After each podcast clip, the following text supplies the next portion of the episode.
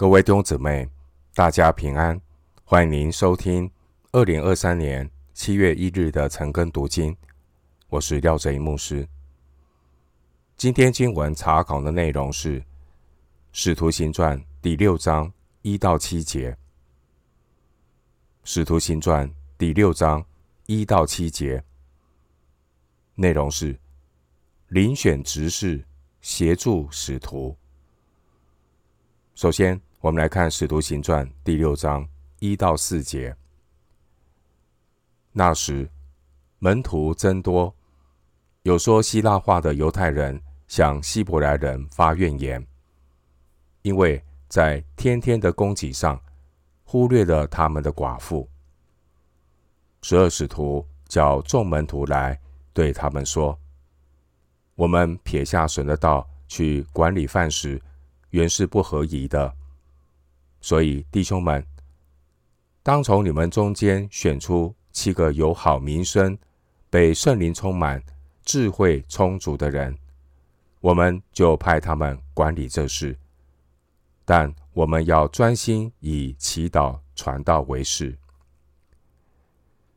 今天的经文六章一到七节，记载耶路撒冷教会使徒们如何堵住。事物分心的破口，与四章三十二节到五章十一节堵住假冒为善的破口前后呼应。这是教会出现的第三个破口。经文第一节提到说希腊话的犹太人，这是指生长在罗马帝国各地的犹太人，他们讲希腊话，使用。希腊文七十是一本的旧约圣经，他们的生活习惯都受到希腊文化的影响。经文第一节的希伯来人，这是指犹太行省和加利利在这边成长的犹太人。他们说亚兰话，使用希伯来文的旧约圣经，也保存。一些犹太的习俗。经文第一节提到寡妇，寡妇是古代最需要帮助的群体，但使徒行传并没有介绍这些寡妇的来历，也没有提到一些具体的问题，因为这一段经文关注的重点是教会管理中出现的漏洞，而圣灵如何带领使徒们。堵固堵住这样的破口，弟兄姐妹，经历被圣灵充满的人，并不等于他们就是完美的圣人。一个经历被圣灵充满的教会，并不表示教会就不会出现问题。地上的有形教会，无论教会的规模是大是小，每个教会。难免会有不同程度的问题破口，因此呢，危机处理是需要圣灵赐下智慧。关于被圣灵充满，基督徒要常常被圣灵充满。人一旦松懈或疏忽，没有警醒，就很容易体贴肉体，导致呢。服事中出现的破口，让魔鬼有机可乘。因此，基督徒，特别是教会的领袖，要特别的小心谨慎，要留意圣灵的带领，随时因应环境的变化，做好危机处理。经文第一节的发怨言，发怨言并不是一件小事。每当教会有所成长的时候，这也是肉体彼此碰撞、血气铺露的时候。如果没有及时的堵住破口，势必会影响教会的合一，失去了基督身体的见证，甚至有可能像当年出埃及的以色列人一样，发怨言的人越来越多，最后呢，这些发怨言的选民，一个一个的倒闭旷野。民数记十四章二十九节。经文第一节说，门徒增多。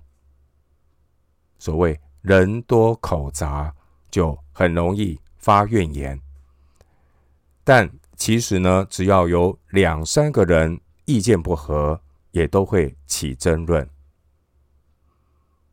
经文第二节，使徒说：“我们撇下神的道去管理饭食，原是不合宜的。”关于第二节，这神的道，这是神国拓展的根据，是透过神的道。因此呢，神的道是教会建立非常重要的根基。第二节提到管理饭食，这是生活时期的需要。属灵的喂养和饭食的管理这两样工作都是不可少的。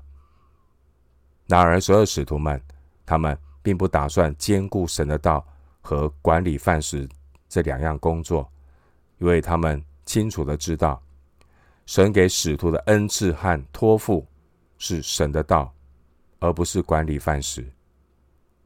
因此呢，当使徒们觉得担子太沉重的时候，他们并没有勉强让自己包办一切。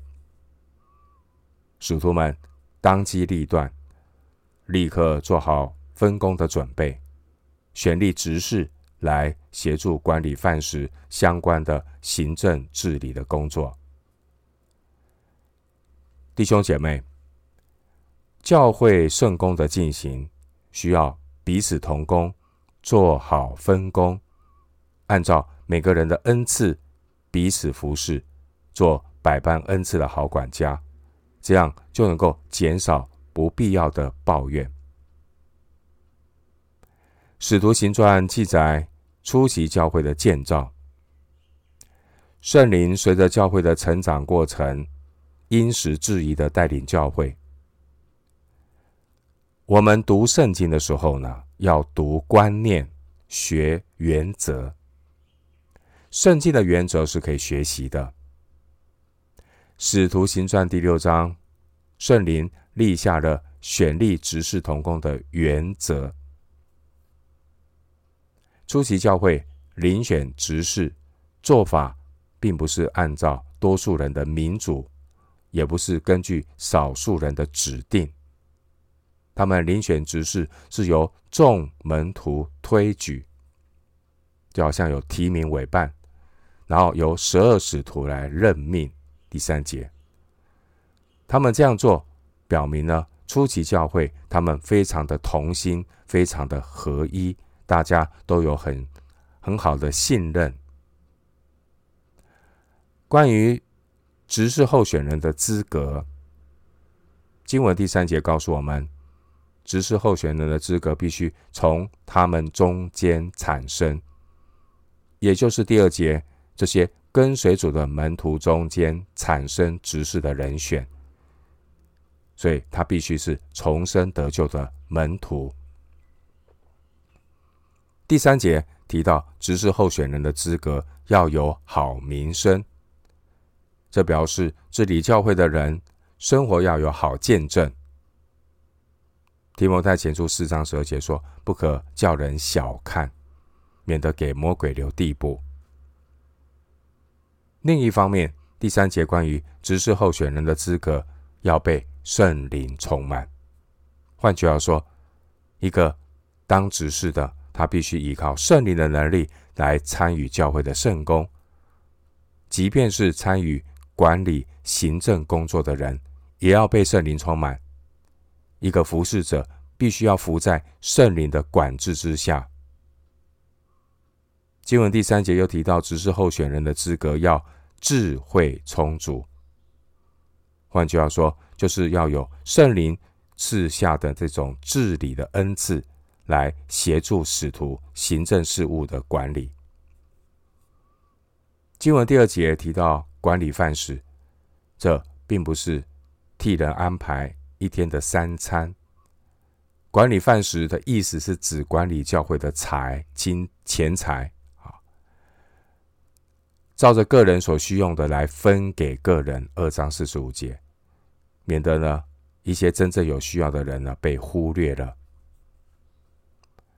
至于教会的使徒们，神给他们的恩赐和托付是专心以祈祷、传道为事。第四节，其实每一个基督徒也都要看重祈祷、传道，只不过每一个人的恩赐不相同。这些奉派管理饭食的七个人，他们并不是没有传道的恩赐，但神给每一个人的带领和呼召不同。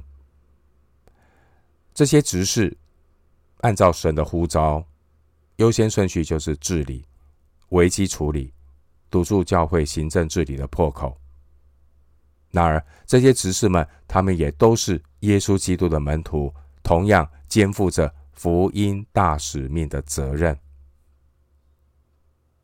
经文第四节的祈祷和传道是不可分割的。祈祷是向神说话，传道是向人说话。人如果要为神向人说话，自己就需要常常和神说话。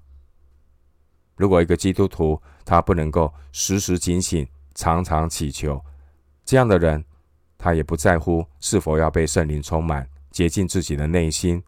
而这样的人就不能够成为合用的器皿。回到今天的经文，《使徒行传》第六章五到六节，大众都喜悦这话，就拣选了斯提反，乃是大有信心、圣灵充满的人；又拣选腓利、伯罗哥罗、尼迦挪、提门、巴比拿，并进犹太教的。安提阿人尼哥拉叫他们站在使徒面前，使徒祷告了，就按手在他们头上。弟兄姊妹，耶路撒冷教会他们所推举出来的这七位执事候选人，先透过众门徒提名。第二节，我们看到这些执事候选人，他们的名字。都是希腊的名字。第五节，在当时候，犹太地和加利利的犹太人，他们也会有希腊的名字，比如说使徒安德烈和腓利。经文五到六节，除了腓利之外，其他希腊的名字都像是外邦人所使用的名称，表明呢，他们。都是生长在外邦那些说希腊话的犹太人。其中第五节的尼哥拉，他还是一个外邦人。在当时候，耶路撒冷教会的成员有不少是从外地回来的犹太人。五旬节之后，他们就滞留在耶路撒冷，也需要教会来供应他们饭食。这些人大部分来自罗马帝国各个地方。二章九到一十一节，经文第六节，使徒祷告了，就按手在他们头上。这句话是表示接受圣灵的管理和委派。关于按手，旧约时代的献祭者。当他们按手在牲畜的头上时候，这表明献祭者和祭物联合。参考利未记一章四节。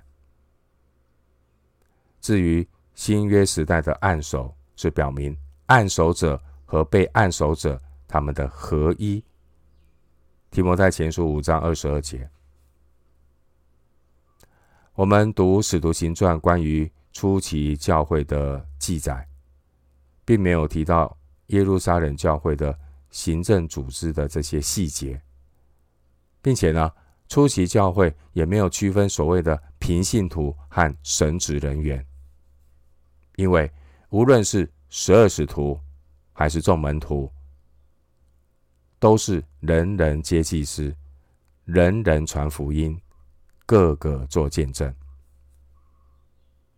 关于这七个人被委派承担执事的工作，圣经所强调的是执事的功能，不是执事的地位。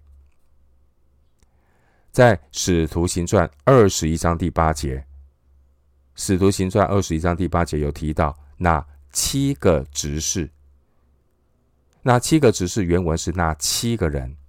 换句话说，这七个人所担任的执事，强调的是服饰的功能，不是服饰的地位，并且呢，当时候这执事也不是一个正式的职位，正确的说是一个临时的编制，是委办。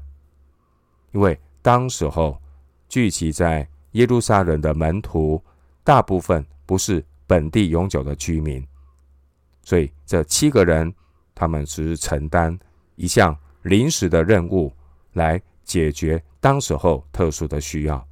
他们是委办。后来呢，这七位担任执事的人，他们也都陆续的离开了耶路撒冷，他们被圣灵分散到犹太和撒玛利亚各地去传福音。八章一节。所以呢，作者路加接下来关于司提反和腓利的事迹中，完全就不提管理饭食的事，大部分的篇幅都是在叙述尸体反的见证和腓利的宣教。七章二到六十节，八章五到四十节。耶路撒冷教会所有的侍奉，无论是祈祷、传道第四节，还是管理饭食第二节，都是在圣灵的管理之下，大家一起同工。这些服侍的信徒，他们都是大有信心、圣灵充满的人。第五节，弟兄姐妹，今天不少人喜欢把使徒时代的教会的模式奉为圭臬，但都只是学个样子，并没有学习到初期教会他们服侍主的精髓。初期教会的圣徒，他们服侍的秘诀就是被圣灵充满，他们服侍的态度就是依靠神，他们同心合意的祷告。带来神同在的祝福。实际上，使徒时代的教会最重要的，并非外在的行政组织、聚会的形式，最重要的是他们内在被圣灵充满的灵命。因为只有被圣灵充满的教会，传福音才能够大有能力。神的教会。门口才会有四面转动发火箭的发火焰的箭来把守。一旦有内心污秽的人来到教会，他会产生敬畏神的心，因为在基督徒的当中有充满神圣的敬畏。黑暗罪恶是停留不住的。回到今天的经文，《使徒行传》第六章第七节。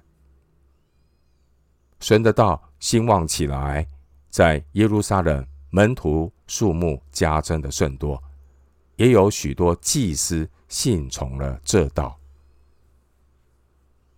耶路撒冷教会面对治理的问题，圣灵引导他们，透过委派七个人担任执事，分担使徒的担子。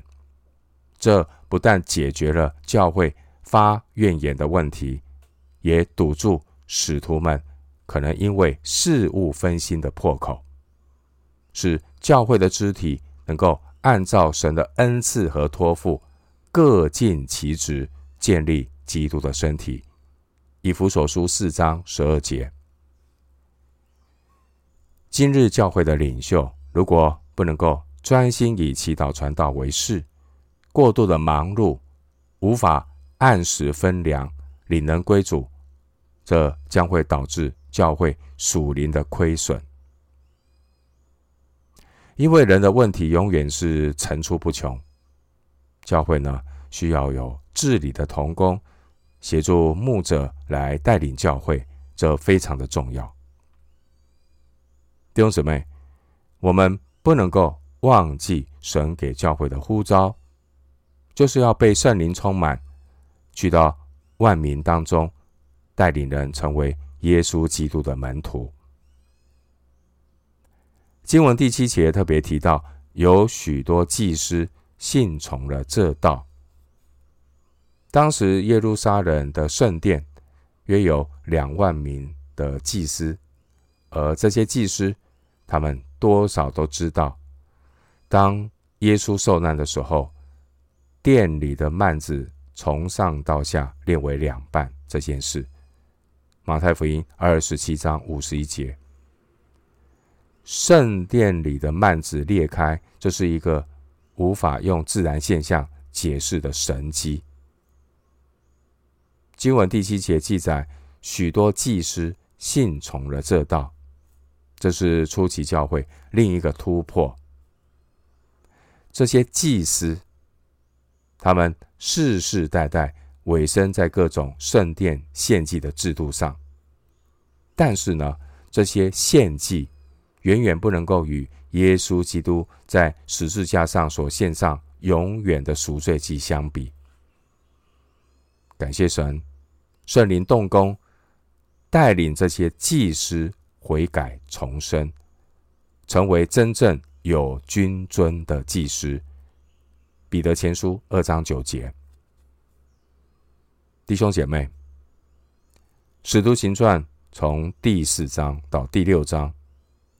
我们看到圣灵带领初期的教会，面对外部的逼迫、内部的罪恶以及教会治理的破口，耶路撒冷教会进入成长突破的第二个阶段。